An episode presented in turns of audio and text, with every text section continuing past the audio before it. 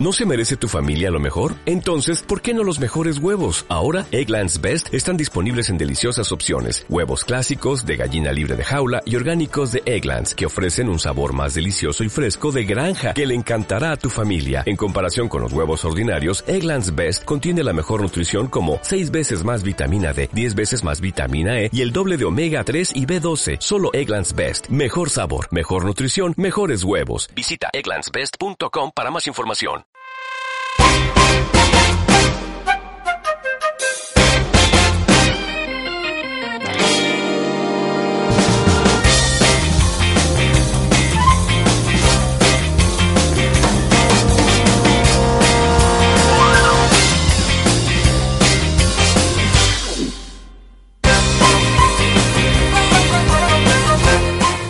Bienvenidos a La Lata de Maíz, una semana más, el podcast de béisbol de sportsmediusa.com, el podcast de béisbol, y hoy sí que está con nosotros en el estudio, entre comillas, pero sí que está invitado aquí al estudio, Pepe Rodríguez y John Ball, Diario As, ¿qué tal? ¿Qué tal, Dani? Qué ganas de, de, volver a hacer esto tras dos semanas en las que obligaciones varias que no vienen al cuento eh, me han tenido apartado. Qué ganísimas de volver a esto. No pasa nada porque tú aquí siempre ya sabes que estás aquí a mi mano derecha y hoy vamos a tener eh, un sumario de actualidad. Eh, como siempre vamos a comentar lo mejor de la semana con Cardinal, Red Astros y el tema de Alex Rodríguez. Vamos a ir con la parte didáctica en la segunda parte del programa, valga la redundancia. Vamos a explicar la lesión tomillón, que está siempre de actualidad todos los años. Estará aquí un médico con nosotros incluso. Y la última parte nos sentaremos Pepe y yo, como nos gusta normalmente, con nuestra copa de balón y vamos a hablar del libro de Pedro Martínez, que ha levantado muchos titulares esta semana. Pero para empezar, como siempre, el highlight de la semana.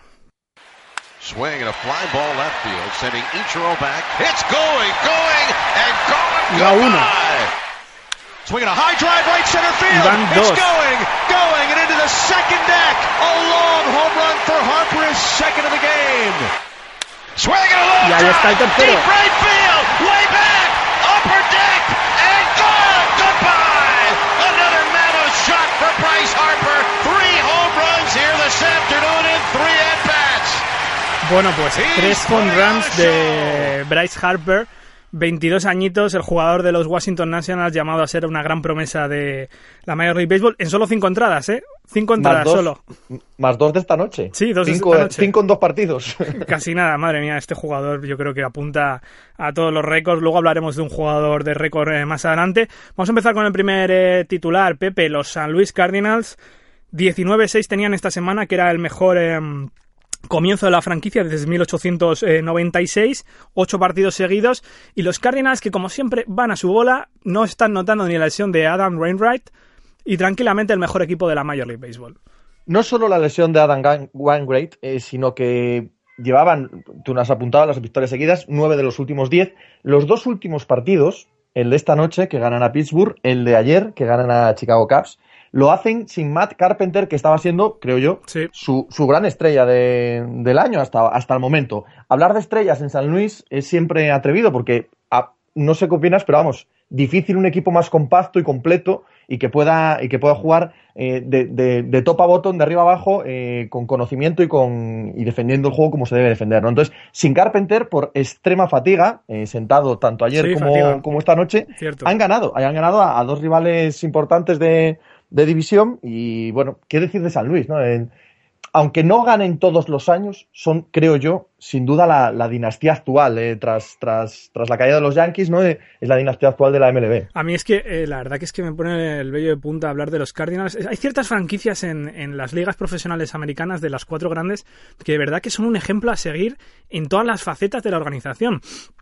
Para mí en la MLB son los Cardinals, en la, en la, NFL son los Patriots, en la NHL los Chicago Blackhawks, que han llegado a, a su quinta final de conferencia oeste en siete años, y en la NBA yo creo que los San Antonio Spurs, ¿no? Sí, que sin este duda. año sin duda. se Yo creo que todos tenemos esas en la cabeza y si han cambiado las han cambiado los tiempos, pero si nos pusiéramos tres años atrás sería el Manchester United en, Europa, ser. ¿no? 20 años en la cima, algo, algo, algo por el estilo. San Luis, San Luis siempre está ahí. Lo que pasa es que cada año parece que pierden piezas, tiran de una de una factoría de, de granja, como decíamos el otro día, enorme, fascinante, nunca, nunca se agota la, la, capacidad para sacar gente que juega y que juega al béisbol como debe jugarse, ¿no? Eh, Sí, sí, sí. Cada, cada mínimo detalle, porque todos sabemos de la potencia de bateo. Bien, que en, lo- en la defensa cumplen, bien, que roban más, es todo lo que tú quieras, pero te paras a mirar y tienen la mejor era de todo, de- de todos los pitchers de, de la liga, ¿no? Incluidos, eh, incluido el bullpen y demás. Pero es que incluso tienen una era de 3.11 los titulares. ¿no? Eh, Increíble. ¿Dónde está el fallo de San Luis? El fallo- San Luis no tiene fallo, puede No ganar o perder, pero es como se hacen las cosas, vamos. Y el mejor fan system, yo creo, de, de las ligas mayores. O sea, la verdad que les ha, dado, les ha dado un lavado de cara a los Caps este, esta semana increíble. Y dentro de la división, voy a dejar un apunte: los Milwaukee Brewers es, es el primer entrenador que se ha encargado eh, este año, eh, Rob Rownicki. Que Rownicki, que bueno, pues que no ha sabido levantar en lo que es el peor equipo de la, de la Major League Baseball. Vamos a, a la Liga Americana, al oeste. Houston Astros, que ya hablábamos la semana pasada de ellos, 10 partidos seguidos eh, ganando y yo creo que un poco eh, basándose la verdad que hay muchas claves en este equipo de los Astros que ya se veía con el paso de los años después de estar en el fango de que iban a progresar, pero me está gustando mucho dos cosas de los Astros. Uno, han mejorado el bullpen de forma impresionante, que el año pasado eran los peores en ese aspecto, Sí. y dos, la eficiencia defensiva. El fielding es increíble, creo que es en el cuarto o el quinto equipo con mejores estadísticas, después de Marlins, por ahí más o menos. A eso tienen que agarrarse, porque Houston, eh, probablemente la historia del año, de lo que va de año, o una de ellas al menos. Oye, eh, tiene por muchos, sorpresa, partidos, ¿no? muchos partidos de ventaja dentro del oeste, porque los Angels son el segundo y tienen balance negativo. Muchísima, pero te, doy, te voy a poner dos asuntos de Houston que me preocupan un poco. Desde luego, eh, eso no quita un ápice del mérito que tienen y de lo bien que lo están haciendo, ¿vale? Pero creo, creo que eh, hacen, tiran demasiado de swing, ¿sabes? Eh, es el equipo al que más strikes, eh, han, strikeouts han, han pitado en, en toda la temporada, ¿no? A mí eso me preocupa siempre en los equipos, porque me da la sensación de que tan pronto eh, te ganan 10 partidos, como que te pueden perder 7 o 8 seguidos. Eh, por si algún oyente no está entendiendo a lo que me refiero, son demasiado agresivos con el bate, ¿vale? Es como un equipo de NBA que es demasiado agresivo con el triple, que vive y muere por el triple. Pues en este caso serían demasiado agresivos con el bate, para mi gusto, lo que te lleva a, a rachas, cuando la conectas, a rachas tremendas, pero también eh, cuando, no, cuando no conecten va a haber rachas negativas con Houston, ¿no? Correcto. Y otro, la rotación eh, de titulares, que sin duda con Dallas Keuchel eh, a la cabeza eh, están tremendos, pero en cuanto se meten con el tercer, cuarto titular, eh, baja enormemente. Hay Les mucha cuesta. diferencia entre ver a Houston con, con los dos primeros titulares a con ver con los dos siguientes. Les cuesta, les cuesta bastante. Se están beneficiando, desde luego, como decía, de una división que de momento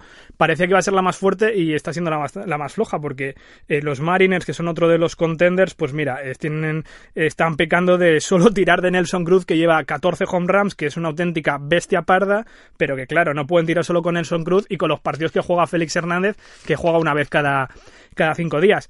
Eh, vámonos al este. Boston Red Sox. Ya hablábamos de ellos la semana pasada. eh, con un eh, quinteto de titulares en un, en un rendimiento malísimo. Ahora mismo el equipo es- está en el puesto 27.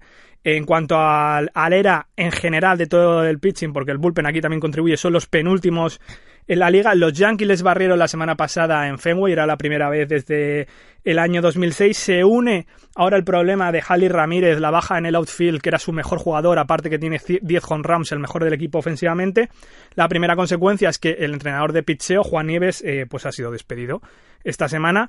Pero lo que se plantean todos los analistas, y nos planteamos nosotros también como analistas, Pepe, ¿este equipo está en crisis? ¿O está a To- punto de entrar en barrena? Total, total, sin ninguna duda. Ojo, ojo a lo de Hanley Ramírez porque se estaban agarrando a él, ¿eh? Sí, sí. Porque no solo los home runs, no solo el mejor eh, equipo ofensivo, sino que tú miras el, el slugging, lo que se llama la potencia y demás. Eh, Ramírez estaba sosteniendo a este equipo porque no puedes vivir en la MLB con, con, un- con unos pitchers titulares que te van por encima de 5 en era. Ah, No eso, puedes, simplemente no puedes. Y se estaban agarrando gracias a que Hanley Ramírez eh, estaba jugando al nivel que estaba. Eh, Pablo Sandoval también lo está haciendo bien, los dos fichajes, pero no tienen solución como no arreglan el tema del picheo. Y para mi gusto, dado que lo viví en, en Detroit, que Rick Porcelo, que me encanta, Es el que está jugando sea- mejor, ¿eh? está- es, el, es el mejor, el mejor pitcher, pero es que me, me da muy mala espina que el mejor pitcher sea Porcelo, ¿sabes lo que te digo? ¿no? Eh, no, no, no me fiaría, yo tengo mucho miedo por estos Boston Red Sox, Eh, yo no creo que, que vayan a remontar, eh, no, no- no soy un adivino ni tengo bola de cristal, no sé qué va a pasar, pero mi sensación es evidente a, a que esto, esto Pinta esto muy feo, pinta, pinta año muy largo. ¿eh? No, el año pasado, eh, por esta época, ya empezó a entrar en barrena el equipo y eran varios problemas, pero es que este año el problema de la rotación y en general el bullpen es que es calamitoso. Como está. Calamitoso, Y sí, sí, sí. sobre todo porque ya se sabía que no tenían un ace, esto ya lo habíamos comentado en las previas, pero es que Clay Buckle, yo creo que se lleva, y esto es una opinión personal, se iba confiando en él varios años y no está rindiendo. O sea, el nivel de su fastball y en general el ritmo de, de su fastball, de su pelota rápida, de toda la rotación, es bastante malo. Y obviamente, pues lo que está pasando es esas cifras que os hemos dado en estadísticas, en los restos últimos en la AL, AL este. Vamos a ir Yo la a... semana pasada, yo la semana, por último, Sí, perdona sí, que te interrumpa, eh, de eso que siempre tienes alguna serie marcada, ¿no? Y evidentemente cuando hay un Red Sox Yankees, como lo pilles a buen horario, como lo pilles eh, en alguna esquina, siempre le echas un ojo. Y, y verdad, verdaderamente, eh, pero pasados por la piedra es poco, ¿eh? Sí, o sea, eh, más allá de los números, la sensación de un equipo dominante por completo, o sea, tremenda. Y bueno, esta pasada madrugada, hay gente que escuchará esto un poco más atemporalmente, esta pasada madrugada viernes, estamos a sábado, les ha pasado por encima a Toronto con un 7-0 allí en el, en Sí. el Rogers Center. Em, vamos a ir con la estadística de la semana, Pepe.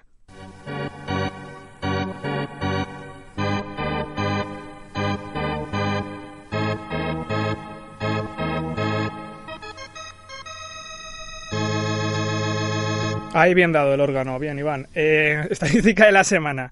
Home run número 660 para Alex Rodríguez, empatando el cuarto de la historia con el gran Willie Mays. Ya está en 600 661, por cierto, o sea que ya es el cuarto de la historia el solo. Y bueno, pues por delante Hank Aaron, Babe Ruth y Barry Bonds un poquito inalcanzables. Este es el home run 660 en la carrera de Alex Rodríguez.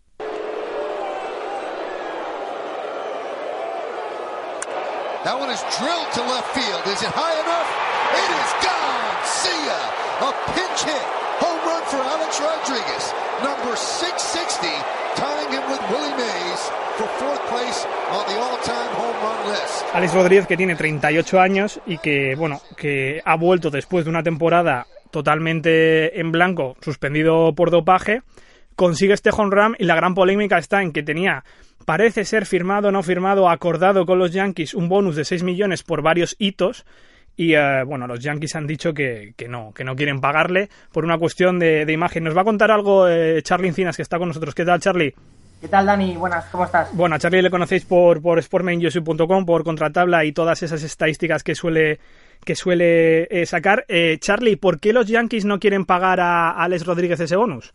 Bueno, pues porque teóricamente en el contrato que, que hizo Alex Rodríguez en 2007, el famoso contrato de 275 millones en 10 años, pues bueno, eh, el general manager de, manager de los Yankees lo que dice es que ellos tienen el derecho, pero que no están obligados a pagar este bonus a Alex Rodríguez. Para que lo sepa la gente, eh, en este contrato había una cláusula teóricamente en el que decía que por cada hito, por cada marca que fuese alcanzando de los máximos eh, jugadores con más home runs de, la historia de la MLB, le tenían que pagar 6 millones de dólares. El tema es que ahora los eh, Yankees, este tema se viene también eh, mascando un poco desde la pretemporada, pues no están dispuestos a pagar este, esta cantidad a Alex Rodríguez. Bueno, esto lo decía más Pepe cuando empezamos el programa en temporada regular o con la previa, que ya iba a haber tensiones de por sí entre Bri- Brian Cashman, el general manager, eh, y, los- la, organización de los Yankees y Alex Rodríguez. Ya lo venías diciendo tú.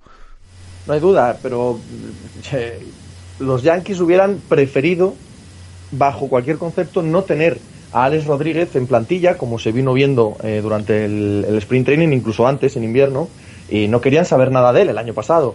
Eh, ¿Y cuál era uno de los motivos principales? Uno de los motivos principales era este, era el miedo a que, a que empezara a jugar bien, a que el equipo empezara a jugar bien y tuvieran que, y tuvieran que ir viendo cómo eh, el cariño por Rodríguez, eh, siempre entre comillas, y las portadas volvían a ser para Alex. No, Eh, no creo que sea una cuestión económica, eh, aunque es una barbaridad de dinero, para ellos, tanto para el jugador como para la franquicia, eh, son cuatro perras. Ya. Pero a nivel de imagen, eh, lo que los Yankees no quieren bajo ningún concepto es ser el equipo de Alex Rodríguez, ¿no? Y, y están abocados a ello Y eso era lo que querían evitar desde un principio y no les queda más que, que, que tragar sapos de este uno tras otro, tras otro. Cada home run de Ale Rodríguez, Se lo comen. yo creo que es un, es un atragantamiento en, en, en Sí, las sí. oficinas de los Yankees. Porque a ver cómo te deshaces de este tío, que tiene un contrato de 10 millones desde el año 2007, digo 10 años y 275 millones de dólares y que sigue, porque claro, no, si te deshaces del en un trade, te dice la gente, pero ¿qué estáis haciendo si este pavo nos está, nos está ayudando? Oye, Charlie, ¿tiene argumento legal eh, sólido los Yankees o Alex Rodríguez respecto al tema? Porque parece que es un tira y afloja, por lo menos en Sí. declaraciones.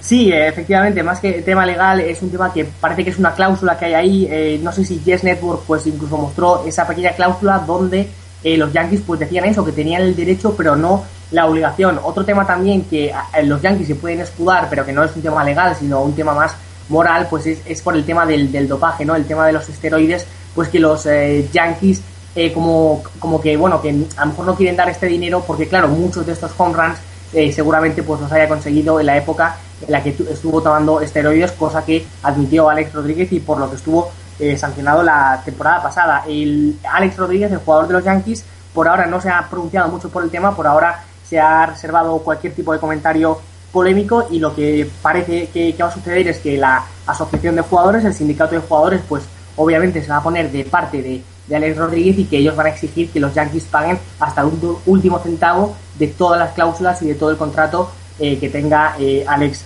eh, Rodríguez. Esto sucederá en el caso de que los Yankees oficialmente se nieguen a pagar esta cláusula porque hay que recordar que no solo es pagar 6 millones de dólares por haber igualado el, el récord de Willie Mays, sino 6 millones sí sigue alcanzando a los que tienen cabeza, que son Babe Ruth, Bueno. Hank Aaron y el máximo con 762 home runs, eh, Barry Bonds. Ahí está, está un poco complicado, yo creo. Sí, un sí, poco sí. Sí, ese- pero, ese pero bueno, que teóricamente se han comprometido a hacer eso. El Ya. tema es que la asociación de jugadores va a poner de parte de Alex Rodríguez porque ellos van a exigir eh, que, que les paguen este, este contrato, estas cláusulas, y entonces en el momento en el que los Yankees hagan oficial que eh, no le quieren pagar, si esto sucede, pues eh, Alex Rodríguez tendrá 30 días para eh, poner una reclamación y pues tirar a- estar ahí en ese tira y afloja para ver quién se lleva el gato al agua. Pepe, ¿tú cómo ves que va a acabar esto?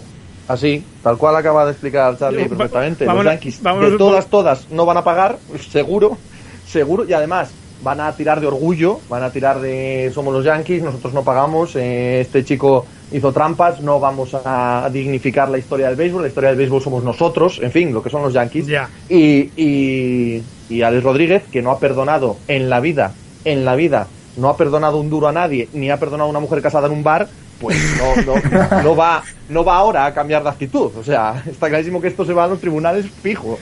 Yo creo que otro día nos da, nos sentamos tú y yo con la copa de balón en la sección del final para hablar de todas las novias de, de Alex Rodríguez y también por meter ahí a, a Derek. Pero eso necesitaríamos una, no sé, Un programa canal especial, de ¿no? 24 horas o algo así, ¿no? Bueno, estamos aquí en la lata de maíz, vamos a despedir a Charlie Encinas, gracias Charlie, Un saludo, hasta la próxima. y ya nos vamos con la segunda sección.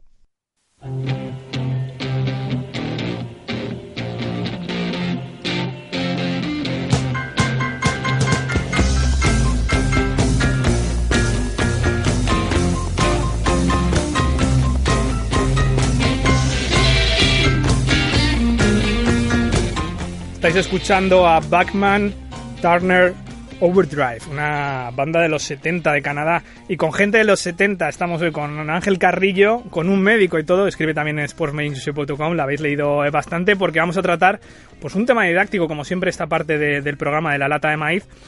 El tema de la lesión Tommy John, ¿no? Bueno, más bien es la lesión de codo. Lo que es Tommy John es la, es la cirugía. Ángel, ¿qué tal? Hola, ¿qué tal? Muy bien. Oye, lo primero de todo, ¿qué es la Tommy John Surgery? ¿Qué es la cirugía Tommy John? Sí, bueno, Tommy John es un- una lesión que tuvo un pitcher llamado Tommy John en el 74 con los Dodgers. Había un médico, Frank Jobs, que vio que tenía una lesión en el ligamento colateral medial y la idea de él fue, como no podía arreglar el ligamento porque estaba roto y coser un ligamento realmente es muy complicado, es sacar un ligamento del antebrazo y ponerlo en, en lugar del ligamento colateral medial. Y entonces eso es la cirugía de Tommy John. Viene del nombre del primer jugador al que se le realizó. Pepe, Nada, la cirugía de Tommy John eh, se ha convertido en, digámoslo así, la gran estrella de todas las lesiones eh, norteamericanas de cualquier deporte. Eh, los pitchers eh, en, el, en el brazo con el que lanzan, a la altura del codo, sufren enormemente, como es obvio, es, es, la parte del cuerpo que más usan y que más necesitan para lanzar las bolas a la velocidad que la lanzan. Y eso ha llevado a, al menos en época reciente, aunque sospecho que esto, si se hubiera llevado eh, exámenes médicos y controles más exhaustivos en el pasado, sería algo similar, pero bueno, en época reciente y con el aumento de velocidad, eh, raro es el año que no tenemos una docena larga de jugadores de pitchers estrellas, de pitchers eh, titulares, que no acaban teniendo que pasar por la tomillón. Lo que sí que hemos visto en los últimos años, algo parecido a lo de la triada en el fútbol, ¿verdad? Que hace tiempo era casi fin de carrera y ahora en 7-8 meses se recuperan los jugadores y vuelven a ser lo que eran. Pues ya tenemos ejemplos notables de jugadores a los que se les practica la cirugía tomillón y acaban volviendo a, a muy buen nivel. Se pierden todo el año eh, pero acaban volviendo a muy buen nivel. O, oye, Ángel, eh, porque ahora sí. que decía justo esto, Pepe, acaban volviendo a muy buen nivel, pero ¿por qué se tarda tanto? Es decir, cuéntame cuéntanos un poquito a nivel eh, técnico qué se produce ahí en el, en el codo y por qué se tarda tanto tiempo en recuperar. ¿Qué hace y qué se hace en el quirófano? Ahí, exactamente. Sí, a ver, el, se tarda en recuperar porque lo, me, lo, mejor para la traumatología siempre es el tiempo, es el reposo. Entonces es una lesión que, claro, hay un, un, recambio totalmente. Es cambiar una pieza, es sacar una pieza del antebrazo y ponerla allí en la zona del codo. Entonces, claro, tiene que cicatrizar, estar todo perfectamente bien, bajar de la, la inflamación que hay en la zona. Y entonces, bueno, son al menos cuatro o cinco meses de reposo, empezar a lanzar poco a poco y en teoría en ocho o nueve meses empezar a lanzar con toda la fuerza. Por ejemplo, el tiempo tiempo medio de recuperación son 14 meses, casi más de, de un año. Sí. Lo que comentaba antes Pepe, imagínate, del 2000 al 2011 la media de Tommy Jones era de 15,4 al año, de 2012 a 2014 ha pasado a 28,3. Oye, ¿se, sí, vuelve, sí. ¿se vuelve a el, el, pitcher vuelve a lanzar y, igual de fuerte que antes? Hombre, mira, yo lo que he leído que normalmente sí, hasta un 83% se recuperan perfectamente bien. Ahora es, oye, ¿qué estadísticas miramos para ver el pitcher? Dicen, oye, miremos el ERA que tiene. Pero el ERA también depende de tus compañeros, entonces se buscan otras estadísticas y los diferentes estudios que hay, médicos, dicen que sí, que a un 83% vuelve a lanzar al mismo nivel. Bueno, eh, fíjate, Pepe, están leyendo aquí todos los nombres que tengo apuntados que han pasado por la por esta cirugía. Yu Darvish, eh, John Lucky, Daniel Hudson, José Fernández, Brian Wilson, Adam Wainwright, Stephen Strasburg, eh, ahora eh, Tanaka, que está un poco ahí dudoso, pero que ha hecho una recuperación eh, un tanto extraña sin pasar por quirófano. ¿Tú crees, Pepe, y quiero esto que me lo contestéis los dos, que hay más Tommy John ahora que antes? Porque parece que cuando las cosas son de actualidad, es que es la panacea. O sea, que de repente se ha descubierto que ahora hay un montón y antes eh, no se miran datos y no pasaba nada. Yo digo, eh, yo digo que eso es una parte importante del asunto. También el avance médico eh, hace que no sea igual cómo se trataba a una persona en los años 70 que tuviera un dolor en el codo al lanzar o que lanzara eh, con una sensación un poco diferente. Bueno, pues sigue así, no sé qué. Pero eh, has citado tú a Tanaka, me parece un tema crucial, enlazando con que la Tomillón ahora mismo entendedme bien, ya sé que es un término absurdo, pero entendedme bien, está de moda, ¿no? Por así decirlo, para, eh, para los problemas que tengan en el codo los lanzadores. Tanaka el año pasado, que sentía ese malestar, eh, no eh, se operó la tomillón y trató de ir por una recuperación un poco alternativa, ¿no? A lo que es la moda actual. Y todos hemos visto cómo le ha salido. Mm, ha estado todo el año sin, sin estar a su mejor nivel, no está ahora mismo, eh, y sin embargo, jugadores que tenían la tomillón, ¿no? Eh, has nombrado a Félix, eh, no, a José. Sí. Y a tantos otros, eh, Matt Harvey que está volviendo ahora, eh, que, que, vuelven a un nivel extraordinario, ¿no? Entonces yo creo que eso puede ser aún más como, mira, opérate y déjate de tonterías. Ya, Ángel, ¿esto es posible, es viable a nivel eh, médico? Bueno, en teoría el tratamiento es hacer reposo durante unos meses, que en teoría es lo que hizo Tanaka, y después si no mejora la intervención quirúrgica. Claro, la intervención quirúrgica siempre es un riesgo. Hay un 17% de jugadores que no vuelven después de la operación. Entonces decir, oye, que parece que tiene el, el, el ligamento, está inflamado y tal, y lo que vamos a hacer es operarle, se tienen que esperar y se tienen que seguir el protocolo. En teoría, el protocolo son unos meses de reposo, fisioterapia, y si vemos, hombre, evidentemente si está roto hay que operar, pero si la lesión es crónica, con reposo en teoría podría mejorar. Sería un error operar a todo el mundo. Y lo que contabas antes de los años 70, yo tengo hay un caso, Gary Nolan, que jugaba con los Cincinnati Reds, que claro, empezó a tener dolor en el codo, dolor en el codo, los médicos de, de los Reds le decían que bueno, que todos los pitchers les duele el codo, que tirara, que tirara, que tirara, que no importa. Tío, acababa los partidos llorando de dolor. Hasta los médicos de Cincinnati, imaginaros el nivel que había, que lo mandaron al dentista porque decían que tenía una infección en la boca que hacía que le dolía el codo. Entonces Gary Nolan dijo, estos tíos están locos y se fue a ver pues a Frank Jobs, que empezaba a hacer con Tommy John, que le había funcionado muy bien. Y eh, bueno, los de Cincinnati lo querían porque creían que hasta lo dejaría manco. Entonces nada, lo operó, fue perfectamente bien y fue un pitcher excelente que jugó en el Big Red Machine mítico de Cincinnati, imagínate. Y ahora, claro, con más pruebas diagnósticas, pues bueno, tenemos mejores diagnósticos, pero el tratamiento complejo. Alex Koff ha sido el último, eh, bueno, que ha tenido esta lesión, el gran eh, pitcher o joven pitcher de los Tampa Bay Rays. Y bueno, hay todos esos que se han quedado por detrás, porque estamos hablando de estrellas, pero gente en college, gente en ligas menores, porque es una, una lesión eh, muy común. Oye Ángel, muchas gracias mm. por, toda esta explicación técnica y médica y un saludo. Una, ah, vale, perfecto. Para terminar, solo lo que he leído mucho es algo que dicen en los accidentes de circulación, la velocidad mata, velocity kills, y hablan de eso. Los médicos dicen que la velocidad, que los pichas cada vez lanzan más rápido y hay muchas más lesiones por eso y no se mejora la biomecánica. Deberían mejorar la biomecánica para tener más velocidad. Pues eso, un aspecto educativo que quizás deberían tener en un cuenta. Apunte, un apunte, si no os parece mal, con esto último que acaba de decir, que me parece súper importante. Eh, hay un movimiento en Estados Unidos, o al menos si no un movimiento, sí que eh, viejos pitchers de, eh, de antaño, retirados ya y tal, exigiendo, firmando, para que a los chicos en el instituto se les prohíba lanzar por encima de, X velocidad. No me acuerdo ahora mismo por no, por no equivocarme, ¿vale? Eh, no sé si era 88, 90 millas por hora, no me acuerdo, pero que se les prohibiera tácitamente que mientras estuvieran en formación no lanzaran al tope de su potencial y relacionado totalmente con la tomillón. Me parece lógico, me parece lógico además porque, bueno, es que es verdad que, el deporte ya se empieza a poner en, divisiones menores y en, jóvenes a un nivel de exigencia brutal y, este tipo de movimientos quizás un poco que controlen no, no, vienen, no vienen nada mal, igual que, por ejemplo, el fútbol americano hay a veces hay que enseñar a placar mejor para evitar lesiones y sobre todo para evitar eh, la ristra de sanciones que impone la la NFL, la MLB no debería pensar incluso en, en, sponsorizar estos programas para, para, chicos pequeños, ya que es verdad que es una de las mejores organizaciones en Estados Unidos en, el aspecto social. Es decir, que tampoco vendría mal un control del físico, una ayuda. Me parece, que vamos a eso. Una ayuda física a los chavales. Bueno, Ángel, muchas gracias por esta explicación médica. Muy bien, muchísimas gracias. Venga, un abrazo. Un saludo. Chao. Hasta luego, Ángel.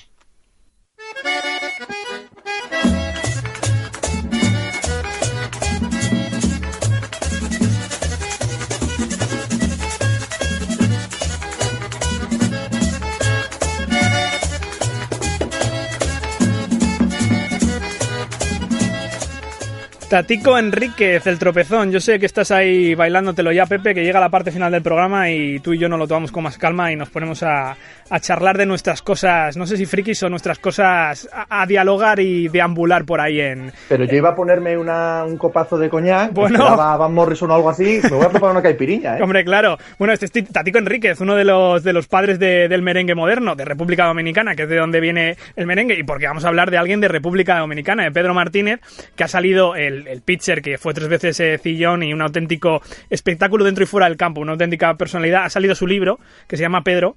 Todavía no he tenido oportunidad de leerlo entero y sí es verdad que lo, que lo he encargado porque soy un gran fan de Pedro Martínez y además eh, los años que dio a los Rexos fueron auténtica gloria, pero sí que he podido eh, leer eh, varios pasajes. Un jugador que, bueno, que dominó el montículo desde el año 99, bueno, el 99-2000 hizo dos años que mucha gente...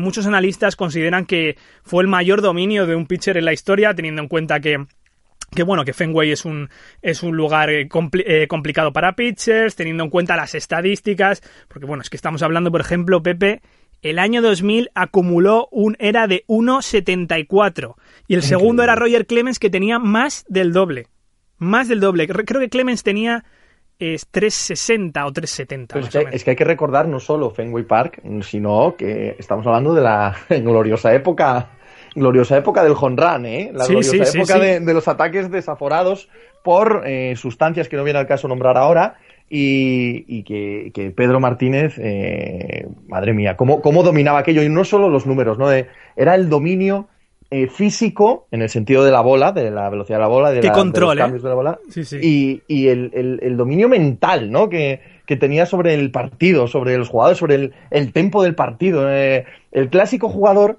que es un espectáculo como jugador, pero también como personaje. Y no me refiero como personaje solo fuera del campo, que lo era, sino como personaje dentro del campo, ¿no? Sí. Eh, que, que, eso me interesa más aún, los que son personajes dentro del campo, que es una, una faceta que me chifla de, del deporte. Bueno, es que, es que Pedro eh, era dado a no solo a ese dominio con sus fastball, con su curveball, con su cutter, que los dominaba y tenía un control perfecto, sino, bueno, algún que otro incidente, algún que otro golpeo a a, intencionado con la bola al bateador. Yo me estoy acordando, y creo que es el episodio más eh, negro de su vida, tercer partido de las series de campeonato 2003 entre Yankees y Red Sox. Aquello ya era, bueno, Yankees Red Sox, eh, aquello era un auténtico polvorín.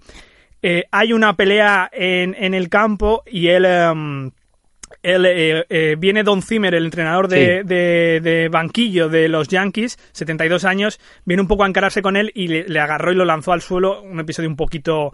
De hecho, lo dice él en el libro, que es el episodio que más se arrepiente de toda su vida, porque habiendo muchos episodios conflictivos, controvertidos, en el libro no solo los abraza, sino que, que los cuenta con gracia y humor. Yo esta semana lo he escuchado en una entrevista con Dan Patrick, sí.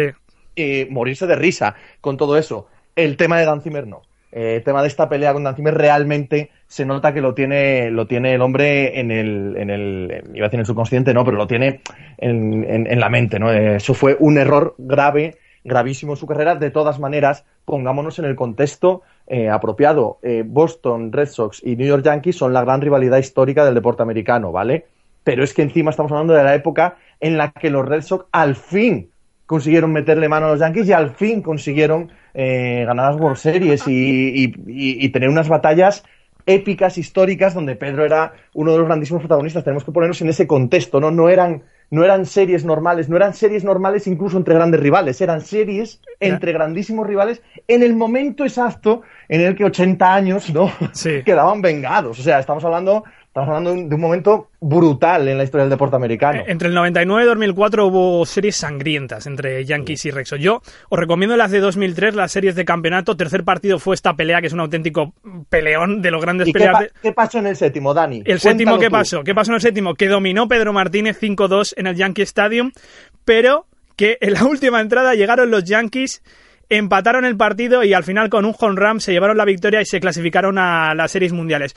Esto se oía en el Yankee Stadium porque es que Pedro Martínez antes eh, les dijo a la gente de los Yankees en rueda de prensa Who's your daddy? que es una expresión muy americana de slang, de callejero, decir, a ver, yo soy, eh, ¿quién es tu papi? ¿no? Es decir, ¿hay quién manda Sí. aquí? Y decían esto en el Yankee Stadium, esto es lo que cantaban.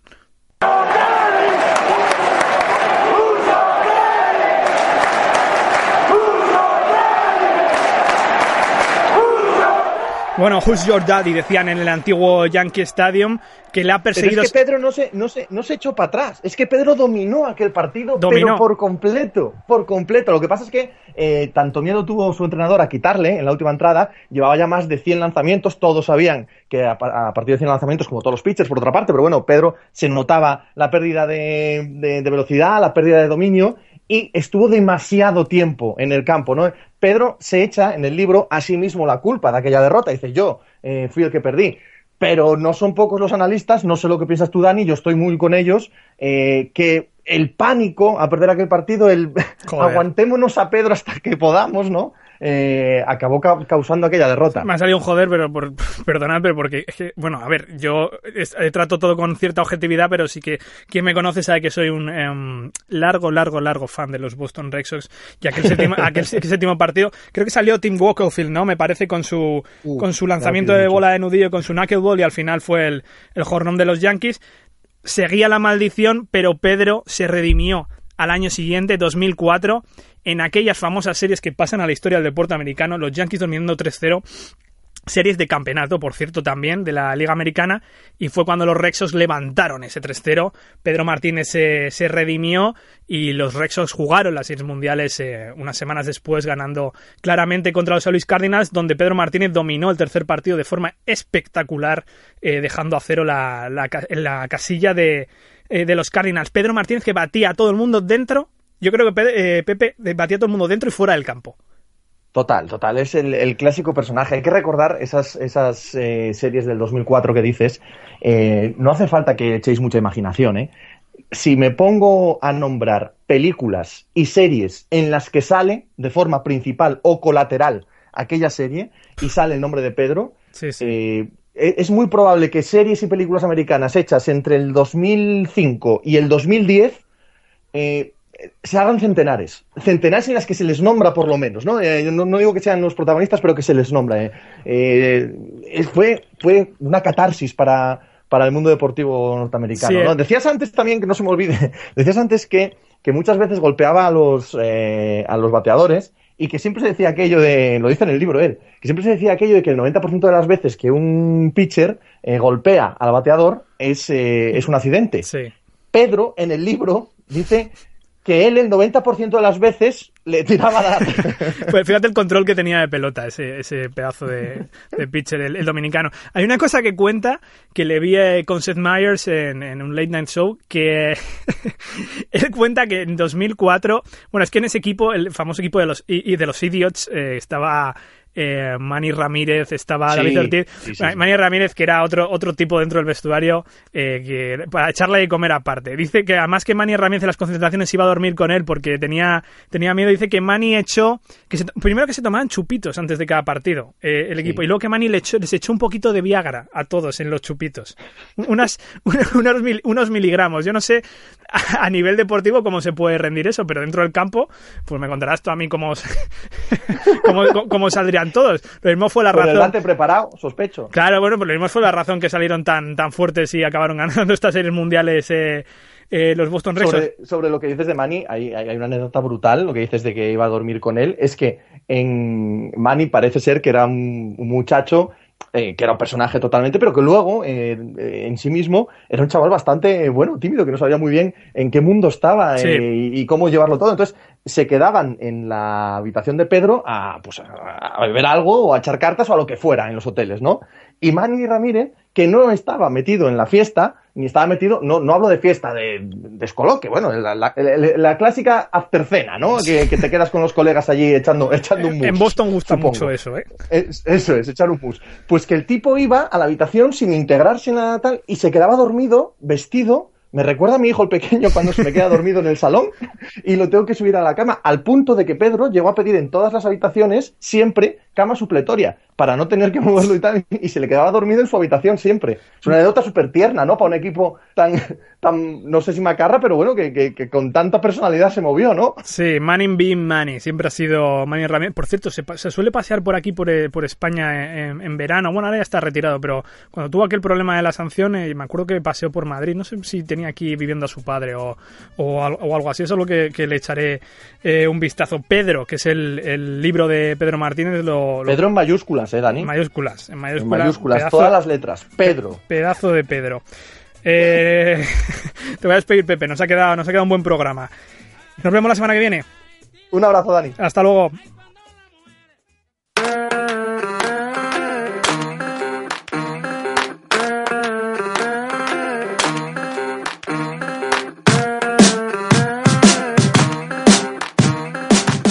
Pues una semana más en, eh, La Lata de Maíz, el podcast de béisbol de sportmanusa.com. Lo hacemos desde esta web de deportes americanos con mucho cariño. El podcast de béisbol. Hoy ha estado como una semana más Iván Mateos en el dogout, en el banquillo, aquí a los mandos técnicos. Esto es béisbol porque, como dijo Pete Rose, andaría por el infierno con un traje de gasolina solo para jugar al béisbol.